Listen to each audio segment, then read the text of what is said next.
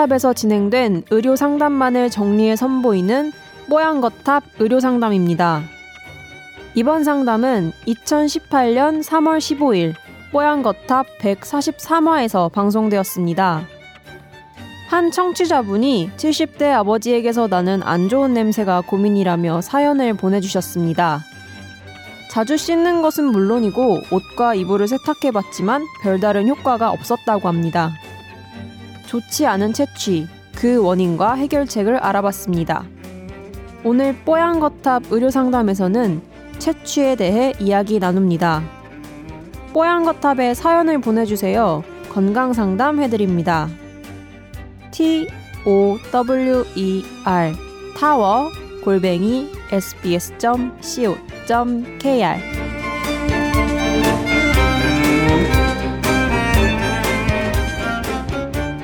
아, 오늘은, 와, 이건 저도 뭐 궁금한 문제였는데요. 몸냄새 관련된 그런 사연이 왔어요. 이분은 본인을 이렇게 소개해달라면서, 예, 주문을 해오셨습니다.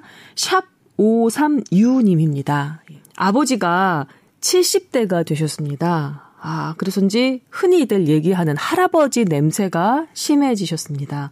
그래서 아이들이 할아버지 방 가까이도 가지 않으려고 합니다. 아, 얼마나 뭐랄까 속이 쓰리실까요? 계속해서 읽어볼게요. 그래도 아버지는 나름대로 자주 씻으시고 그러시는데 냄새가 확실히 심해서 딸인 저조차도 가까이 가기가 꺼려집니다.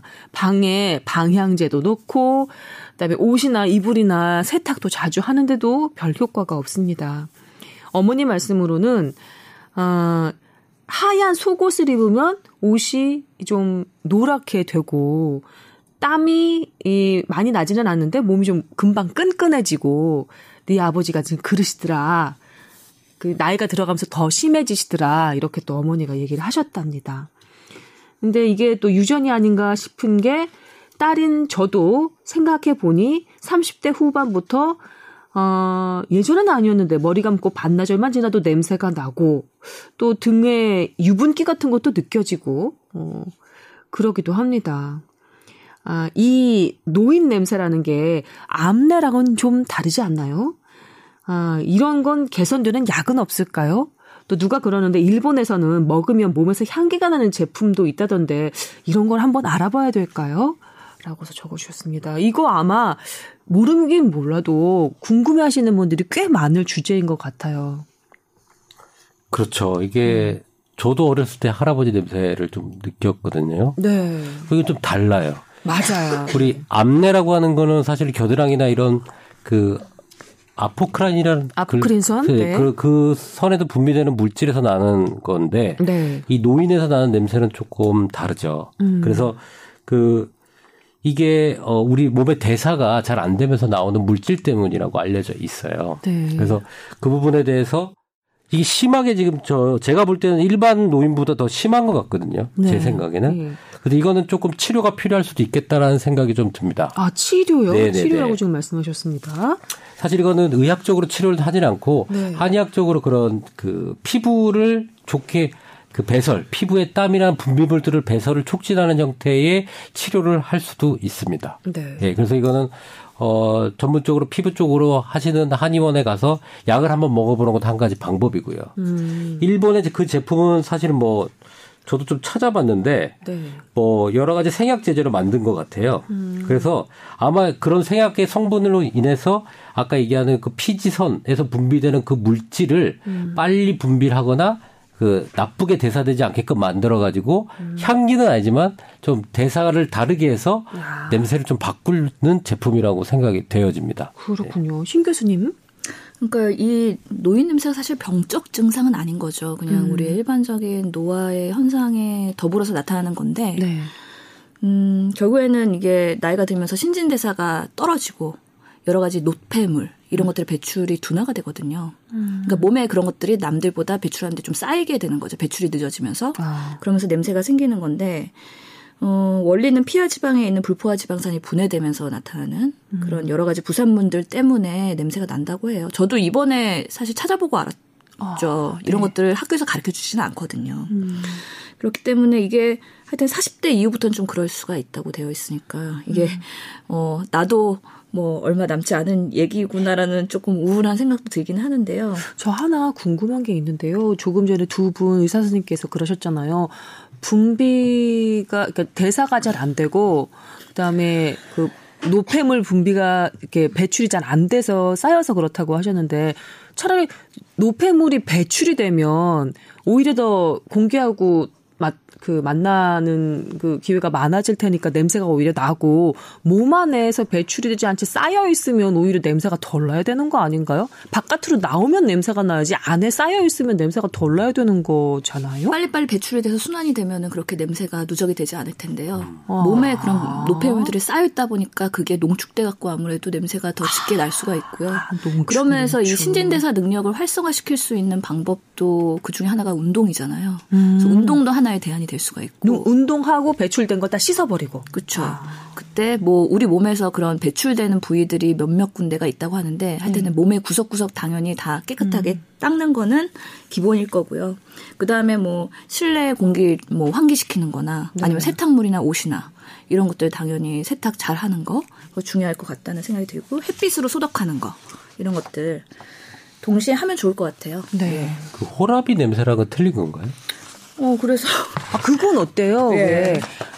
저는 와이프가 아저씨 냄새 네. 혹은 네. 애들 청소년기 남자애들 청소년기에 네, 나는 냄새. 뭐 그런 것도 비슷한 게 아닐까요? 이게 참 그래서 호라비 냄새도 우리 인터넷이 정말 많이 발달해서 근데 이거 약간 성희롱일 네. 수도 있어요. 그렇죠? 요즘 같은 때 조심해야 되는 그렇진 않을 것 같은데요. 이거 그냥 팩트를 얘기하면 되니까요. 죄송해요. 그냥 흔히들 얘기하는 음. 인터넷에 올라와 있는 곡, 아, 제대로 된 정보를 수용을 해야 되는데 호라비 냄새는 주로 옷이나 이불 등에 잔뜩 배인 땀과 뭐 여러 가지 노폐물이나 뭐 침이나 여러 가지 음. 정액이나 뭐 이런 것들 담배 아.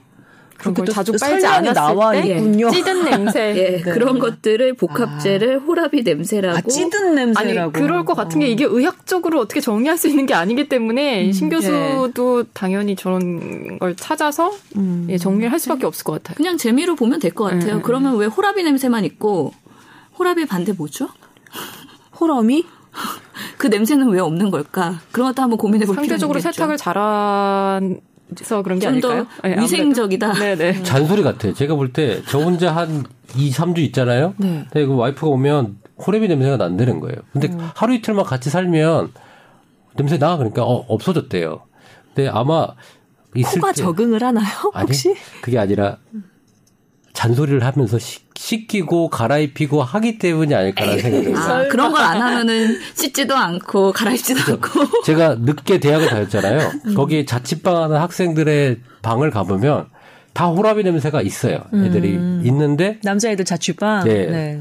근데 덜 씻고 좀 나이 많고 게으른 사람일수록 냄새가 더 심한 건 맞는 어, 것 같아요. 네. 네. 제가 그 대학교 다닐 때 그 학교에 기숙사가 있었거든요.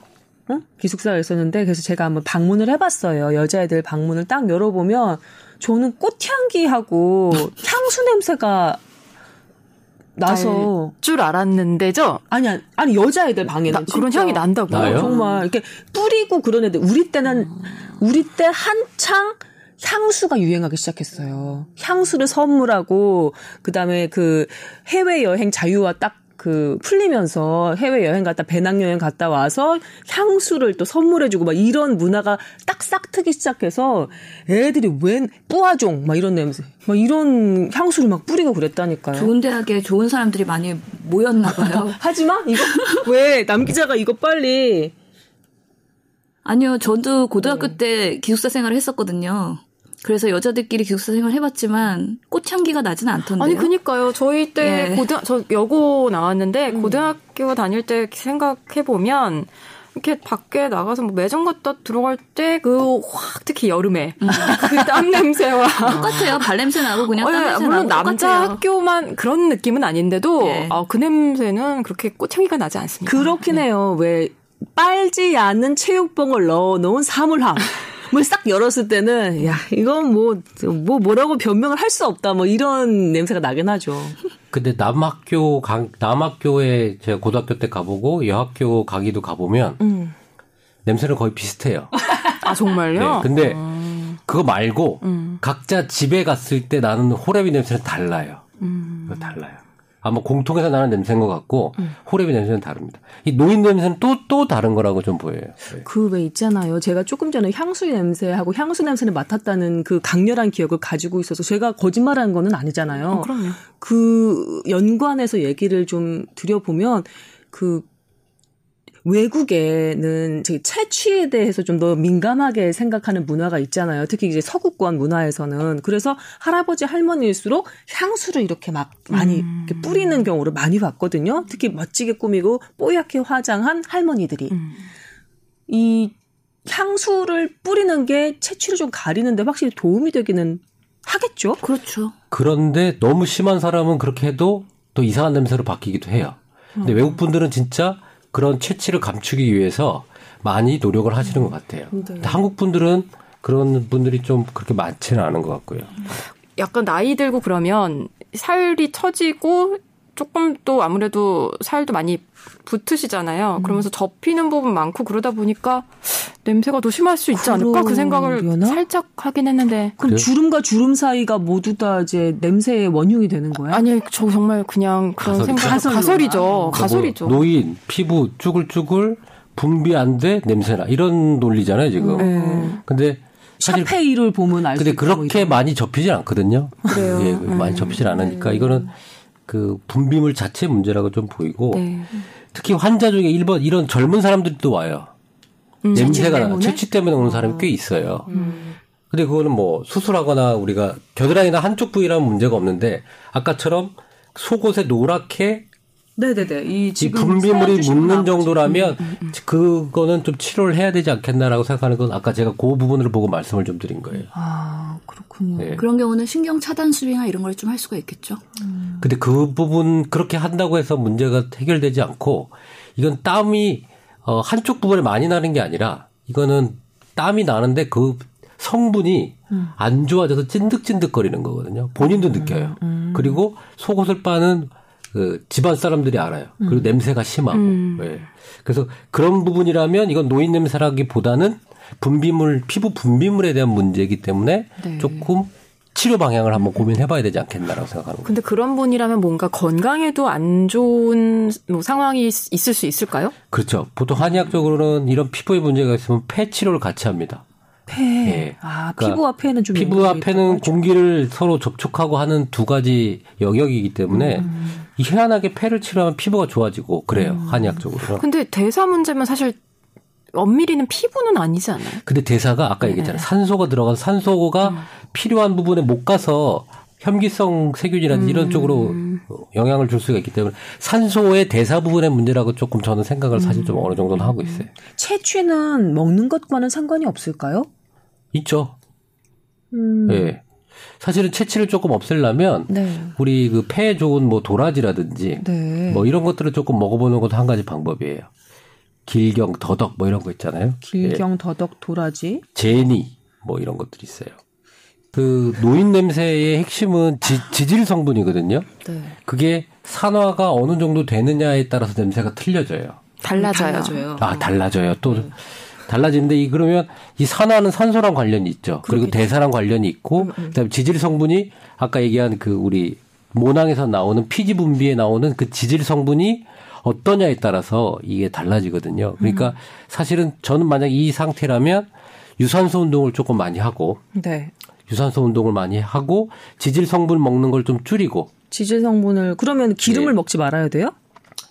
뭐 그렇죠. 우선은 지질의 대사가 문제니까 만약에 뭐 지질 성분을 많이 드시는 분은 좀 줄여야 된다고 생각을 하고요. 음, 너무 많이 예. 먹으면 그러니까 먹는 물뭐 아까 얘기한 대로 채소 중에도 아까 피부를 그렇게 열어주는 채소들이 있어요. 도라지 네, 뭐 이런 것들. 것들 채소가 아니죠, 약재죠. 예, 예. 그런 것들을 해보고 안 되면 이제 치료하는 방향으로 생각을 하시면 어떨까 싶습니다. 네, 확실히 의사들의 접근 방식은 조금 다른 것 같아요. 우리 네. 같은 아마추어는 맞아. 음, 음.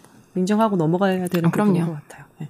신 교수님 뭐 그렇게 공부하고 계세요? 뭐 말해주실 거 있으세요? 아니요, 좀 더 스페시픽하게 지방산이 하여튼간에 피지층에서 산화가 되는데 그 발생하는 물질이 노넨 알데하이드라는 물질이고요. 이게 40세 미만 젊은 사람한테는 거의 생성이 안 된대요. 아 진짜. 네, 그렇기 때문에 그렇구나. 네, 노령층으로 갈수록 점점 많이 생산되고 그러면서 냄새가 나는 거예요. 40세 이하에게는 거의 생성되지 않.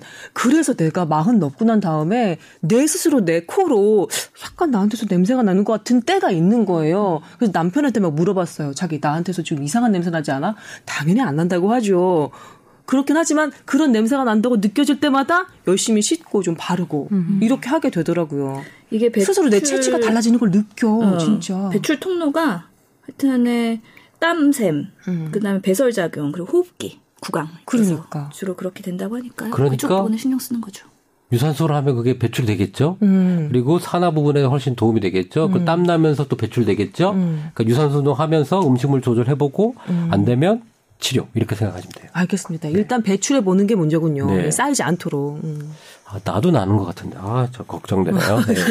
아니, 옷 차림도 그 네. 가벼워지는 봄, 봄철인데.